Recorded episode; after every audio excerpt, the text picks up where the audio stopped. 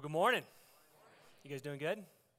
All right, so here's the deal. We have a lot of ground to cover this morning, all right? Because as you just heard, we're going to teach, the, I'm going to try to teach the entire book of Esther this morning, all right? So pray for me in that one. Um, and at the same time, put your proverbial seatbelt on because you're in for a ride, because I think the Lord has some amazing things for us this morning. So we're going to jump straight into it. We are in our Unorthodox series. As you guys heard, this is part four. And this message is on Esther, and we've titled it Questions Influencers Ask. So if you have the notes, pull them out. We're going to be using them this morning. I think they're really important. Grab your Bibles as well. Um, and we're going to get a little bit of a history lesson this morning really quickly before we jump into the message. So um, let's go. All right.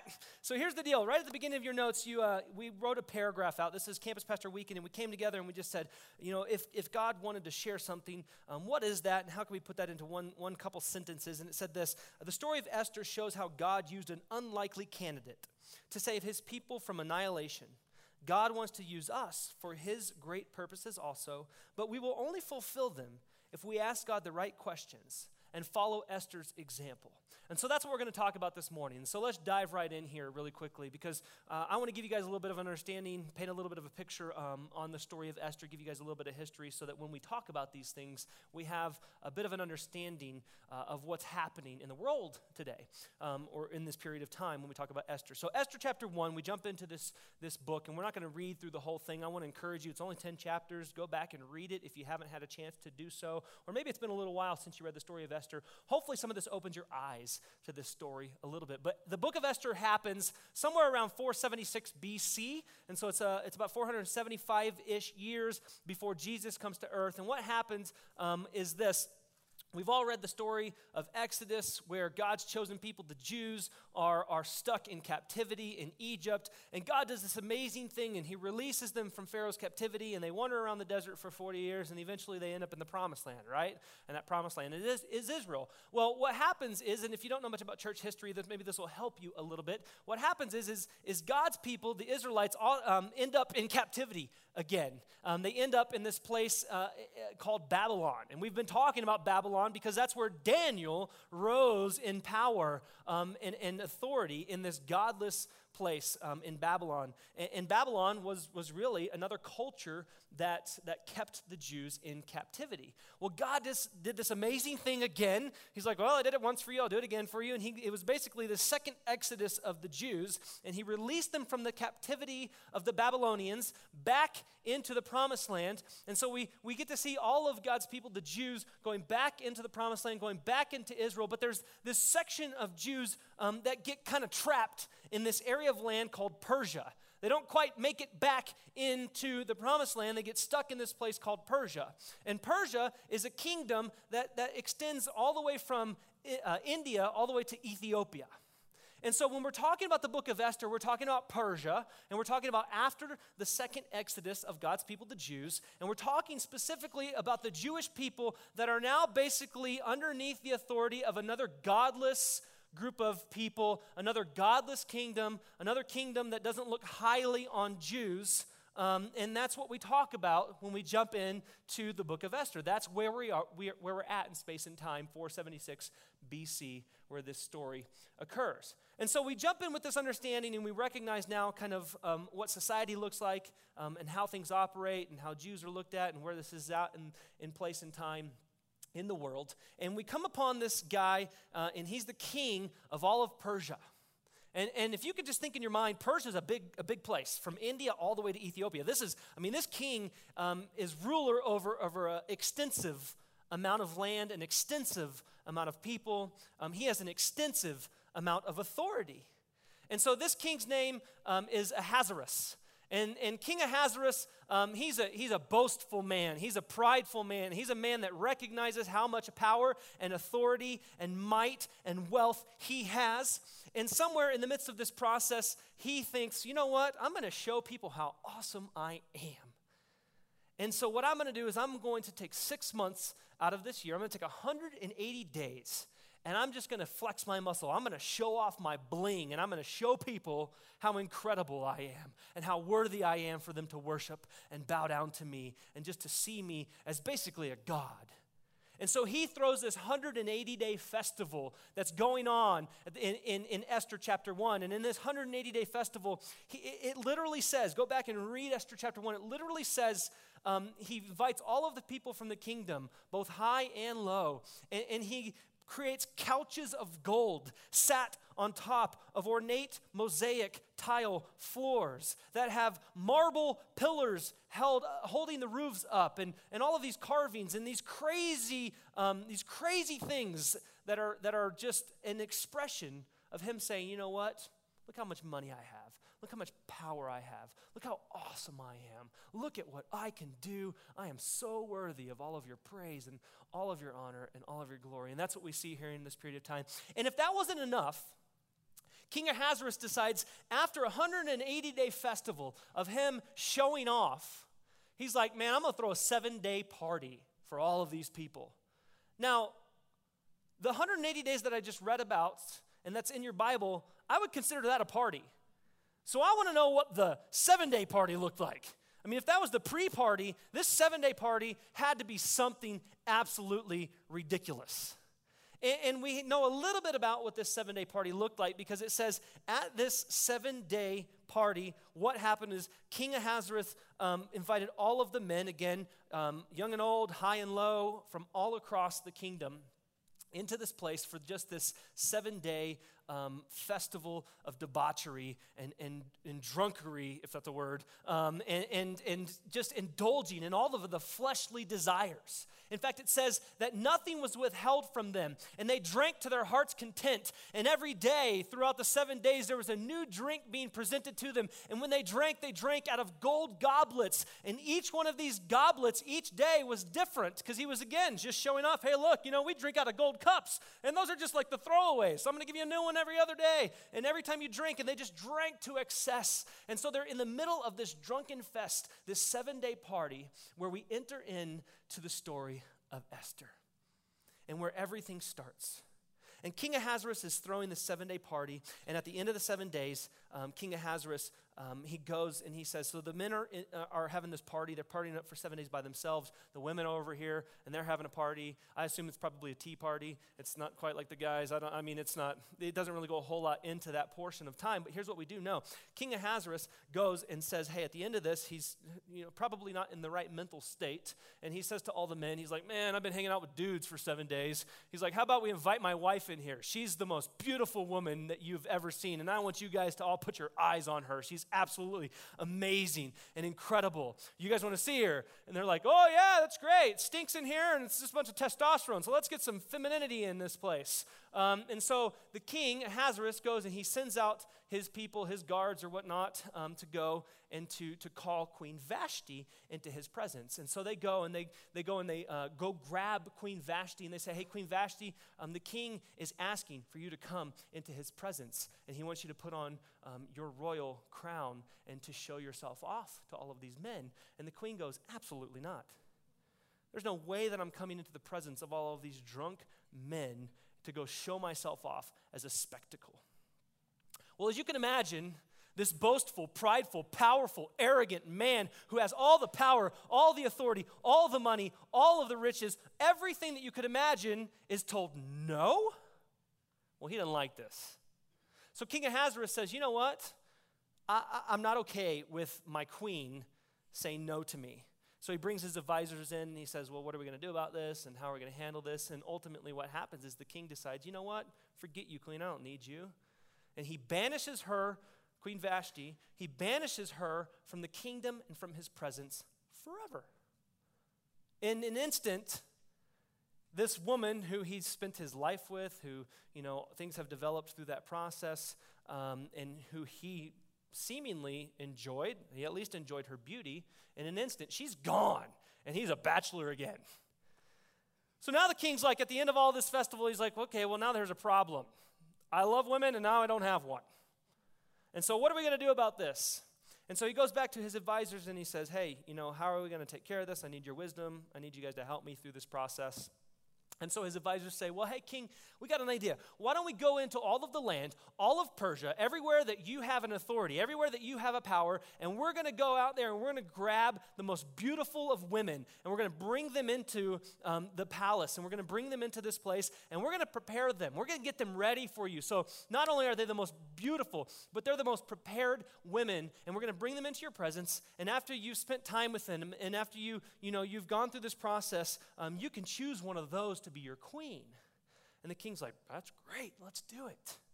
And so what happens is, is, is, is all of these royal people go out from the palace, and they go and they start gathering up women in this place called Persia. And, and they're picking the most beautiful of women. They're not asking them, hey, would you like to come with me? They're just saying, hey, you're beautiful, you're coming with me. And you're beautiful, you're coming with me. And you're beautiful, you're coming with me. And what happens is, is they go into this village where this young orphan girl lives.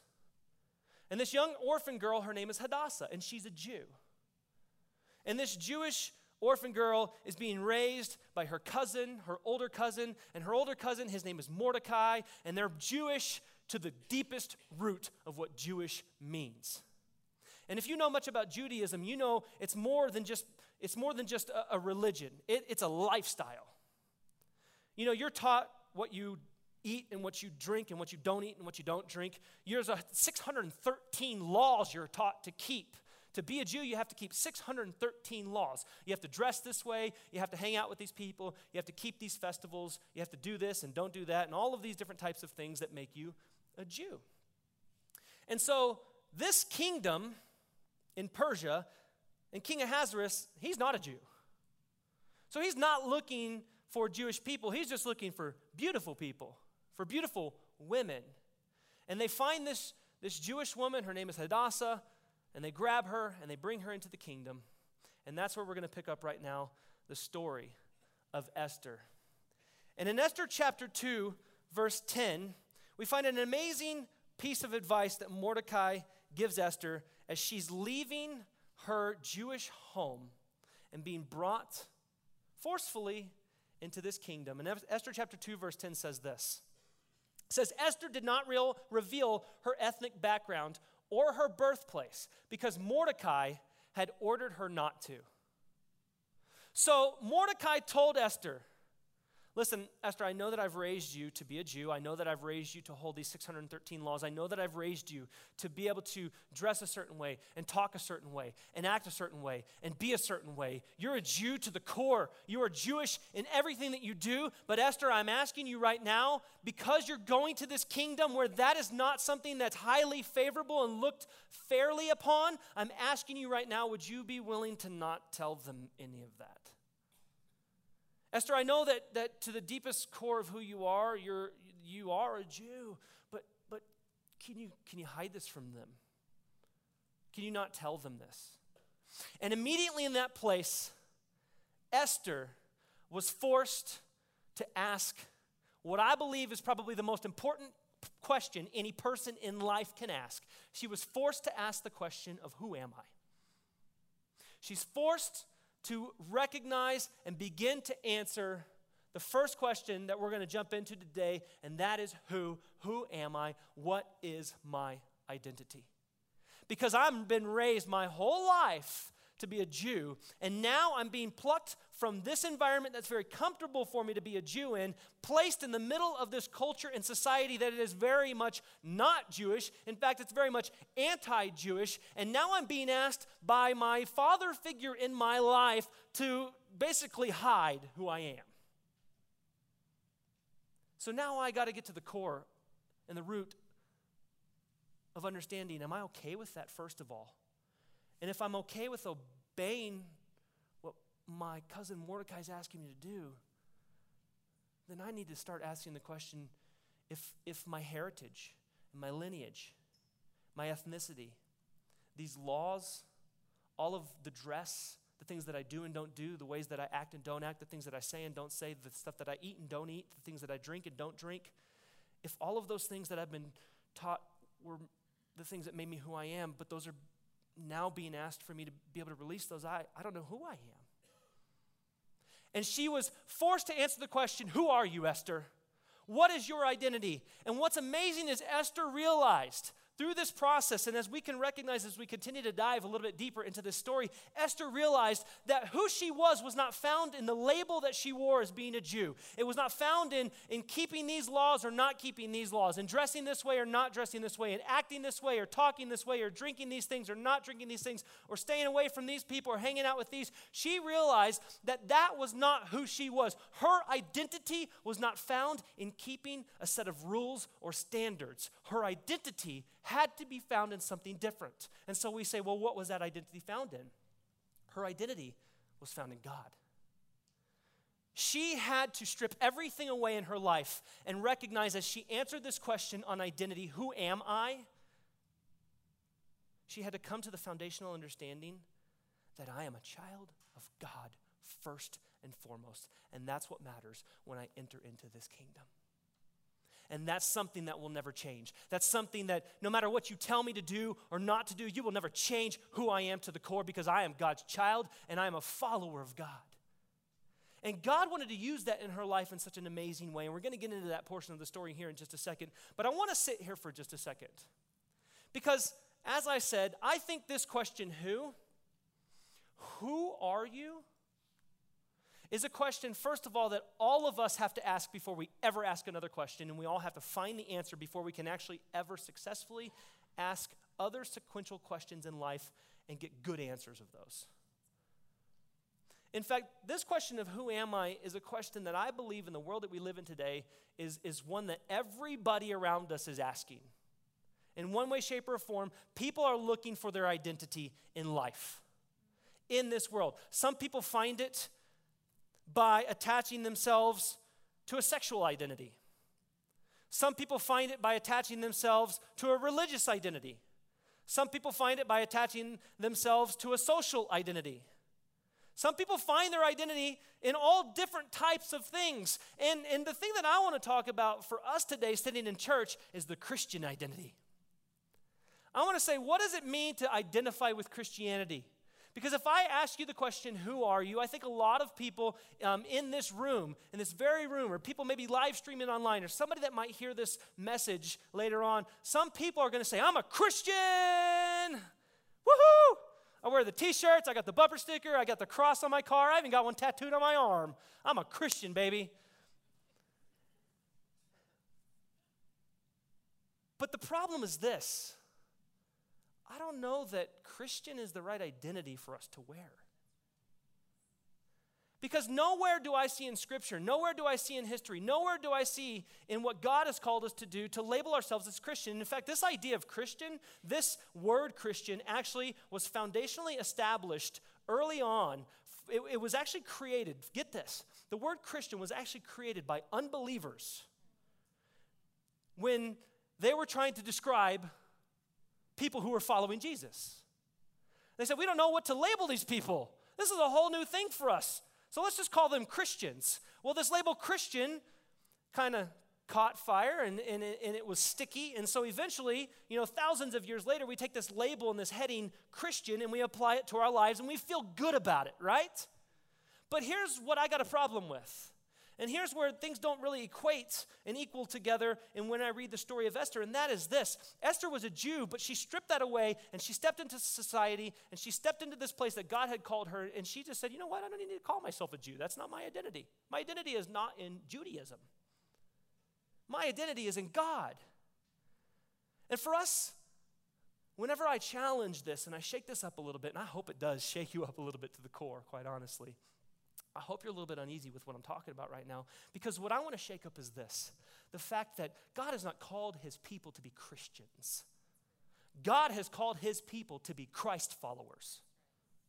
God is not looking for people to wear a label or a t-shirt or a bumper sticker or a tattoo or any of these other kinds of things to feel good about patting yourself on the back that I'm fulfilling all of these Christian duties and, and making sure that all of these things are outlined in my life appropriately, or that I'm attending church enough, or I'm reading my Bible enough, or I'm praying enough. God is into people following him and his son Jesus.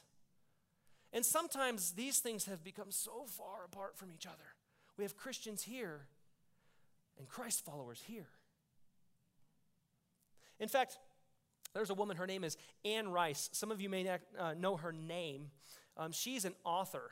And Anne Rice, in the late seventies, wrote a series of books, and one of the books that she wrote became a movie, very popular, and I think there were some other movies made after her books, um, but she was an author, and she wrote uh, the book uh, um, Interview with a Vampire, which was made into a movie. I mean, she made some money off that book, and she got to meet people and go places and do things and become very famous for writing these books, but, but I'm not going to talk about that book specifically, but what I want to talk about is Anne Rice's life, because there's something very interesting about her life, and I'm not condoning um, anything regarding her books or any of these kinds of things, but I want to want to share with you something that happened that I found very interesting, at least with her life. And Anne Rice was raised a Catholic, and as soon as she got to the age where she could make a decision and a choice in her life, she chose to leave the church. And not only did she choose to leave the church, she chose to leave religion in the dust and say, you know what, I am basically anti-religion, I'm anti-God, I don't even know if I believe in these things, and I'm going to distance myself from this. And she lived most of her life away from God, keeping it not even not, not at arm's length. I mean, it was, uh, it was way away, way distant. And so, through her career, she was writing all of these books. She was not in a relationship with God. She didn't even believe these things. She didn't walk in these things. Um, and somewhere in the midst of this process, she was doing research um, for another book. And, and in the midst of this, she just realized, I'm wrong. God does exist. There is a creator. And she started diving deeper into this, and um, she, she gained a new love and passionate understanding for what it meant to serve God, to love God, and to love Jesus. And so um, she recommitted her life to Christ, and she actually recommitted her career to God, and she began, she began writing books. They were still fiction books, but now these fiction books took a turn, and they weren't about vampires anymore. Um, they were about uh, uh, the writings about what if um, when we knew what happened when Jesus was fifteen years old and sixteen years old and seventeen years old. You know, these fiction books about what he did and who he hung out with and what all this kind of stuff looked like. And she started writing all these books and whatnot. Well, in nineteen ninety-eight, that's when she gave her life back to Christ, and she spent ten years committed to those things. And then in two thousand ten, Anne Rice wrote a post on Facebook that said this: "For those who care, and I understand if you don't, today I quit being a Christian." I didn't know that was something you could quit. "I'm out. I remain committed to Christ as always, but not being Christian or being a part of Christianity. It's simply impossible for me to belong to this quarrelsome, hostile, disputatious, and deservedly infamous group. For ten years I've tried, I've failed, I'm an outsider. My conscience will allow nothing else. My faith in Christ is central to my life. My conversion from a pessimistic atheist lost in a world I didn't understand to an optimistic believer in a universe created and sustained by a loving God is crucial to me. But following Christ does not mean following his followers. Christ is infinitely more important than Christianity and always will be, no matter what Christianity is, has been, or might become." Now, some of you guys are ready to stand up and amen that thing with the loudest amen you've ever said, and you may never have even done that in church. And some of you are wanting to, after this service is over, go out there and punch me in the face. And some of you are a bit on the fence, and I'm a bit on the fence too.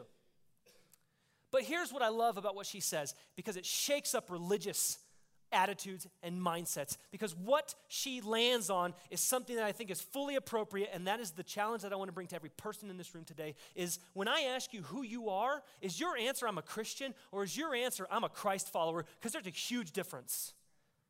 Not only is there a difference in this room, but there's a difference in this world, because when you go into this world and people ask you who you are and you say I'm a Christian, guess what?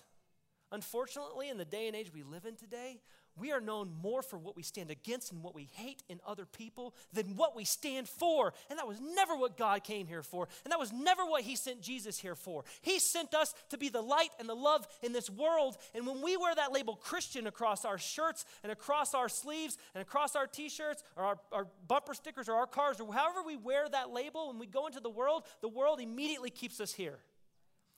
But God has called us to get in the middle of it all. And Esther realized it.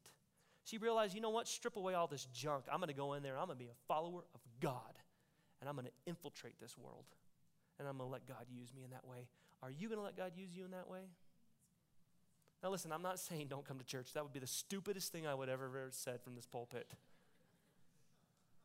I'm not saying distance yourself from church or organized religion or Christianity in the way that we see it, the right version of it, because God is about that. We just talked about the book of Acts and believers coming together and uniting and, and working in one accord together. I do believe in that, and I do agree with those things.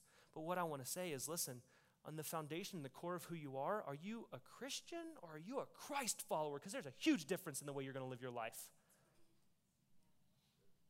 Because when he calls you and he says, who are you? You're going to have to answer for that.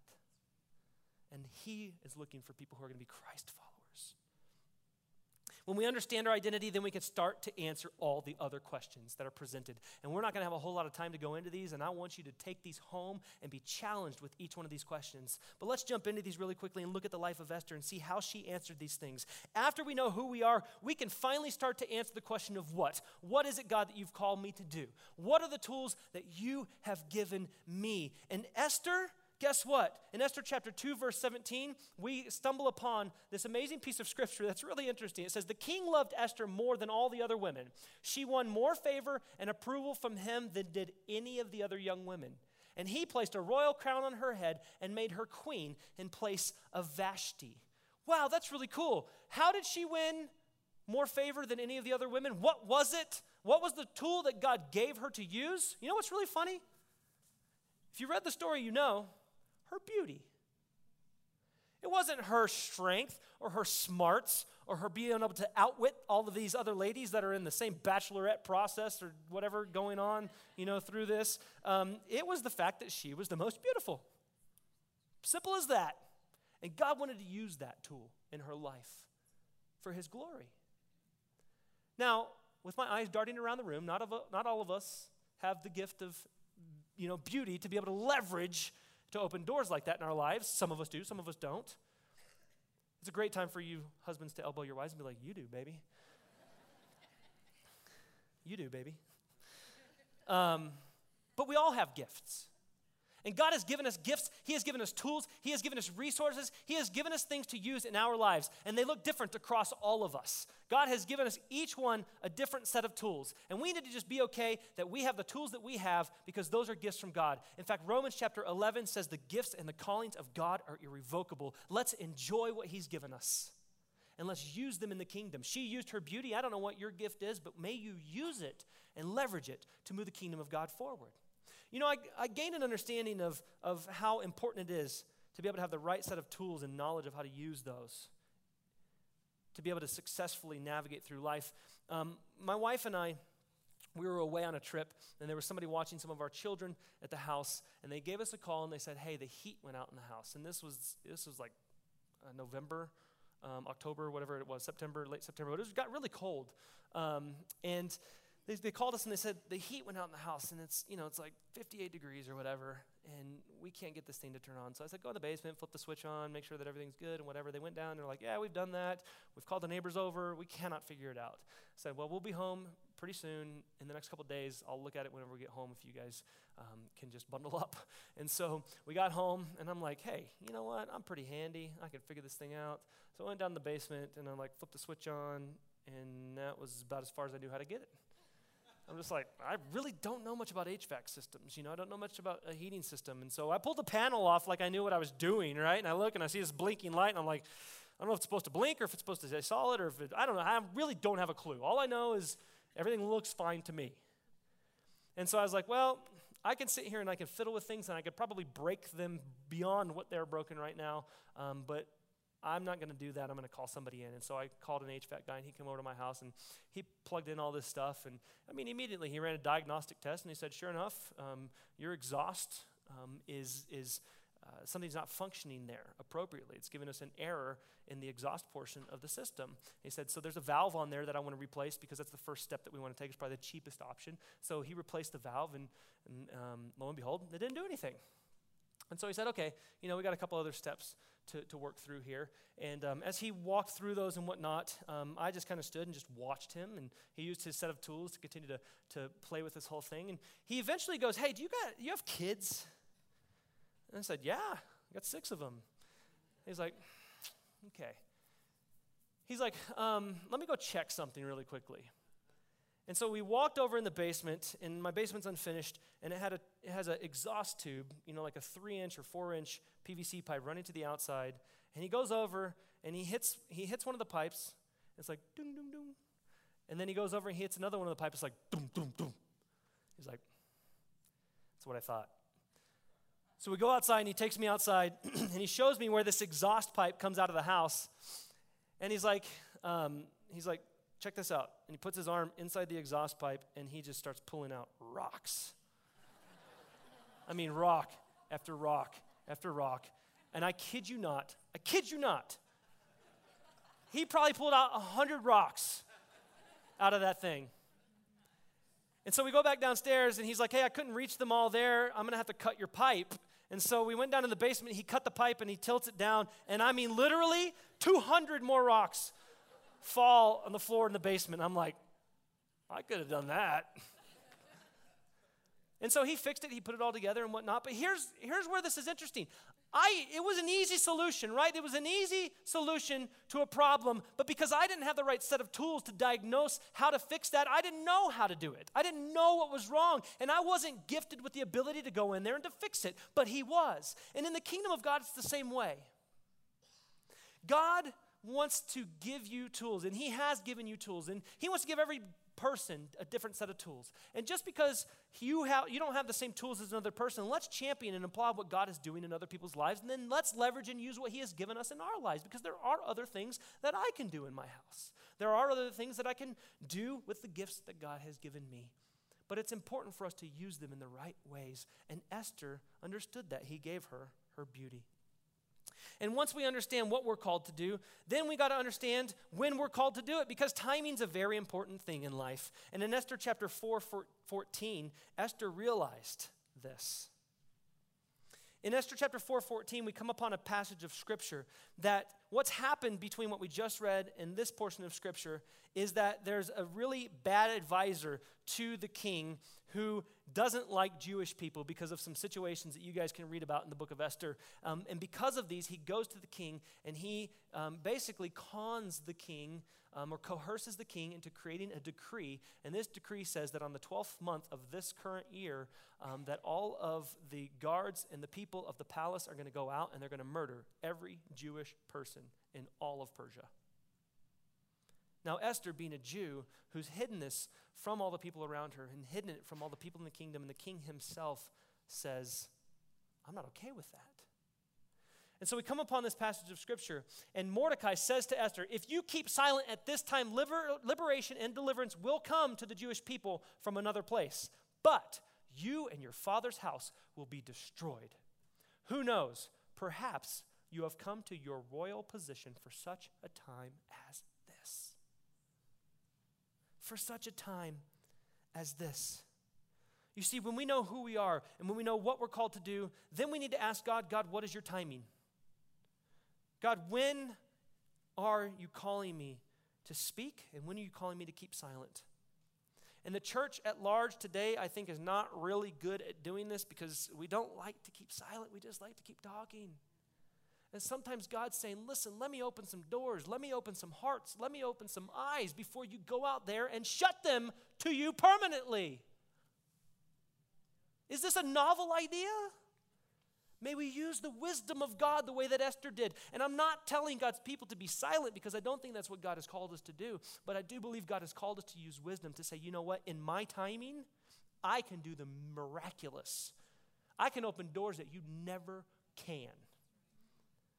But you have to know when I'm calling you to do this and when I'm calling you to hold back. You see, Esther withheld the understanding of the fact that she was a Jew until this period of time, for such a time as this that God called her. Timing is ultimately important. You may know what to do, but if you don't know when to do it, the success rate of actually going and doing something successfully goes down dramatically. You know, my wife and I, um, we we um, we normally after Saturday try to go grab something to eat after church, and um, we had a coupon to go to a restaurant up the street here, local restaurant after church. Um, and so this coupon was a Kids Eat Free coupon, and when you got six kids, it's like they pay you to come to their establishment. And so we had this coupon, and we're like, let's go eat. So we jump in the car, and we go drive over to the establishment Saturday night after service, and we pull up, and I'm looking at the coupon. We're sitting in the car. Nobody's out. Everybody's starting to get unbuckled, and I look at the coupon, and I go, hey, baby, um, this coupon says it's good Tuesday through Thursday. And immediately your heart sinks. But the reality is this. That coupon is very valuable. In fact, Tuesday through Thursday, that coupon's worth like a Benjamin. That's like a hundred bucks right there. But on Saturday, that coupon's absolutely worthless. It's more frustrating to have that thing in your hand when you're sitting in front of that restaurant, Kids Eat Free, and you can't use it. And just like that coupon, God has given us tools. But the thing is, is we need to know when to use those tools, because if we try to use them outside of his timing, they're completely void and invalid. They don't matter one bit. They're worth nothing. God is calling you to listen to when he's calling you to do these things. We need to know his timing. Moving on for the sake of time. We also need to know where. God, not just when have you called me, but where have you placed me? Where have you purposely placed me, and how can I strategically serve you here?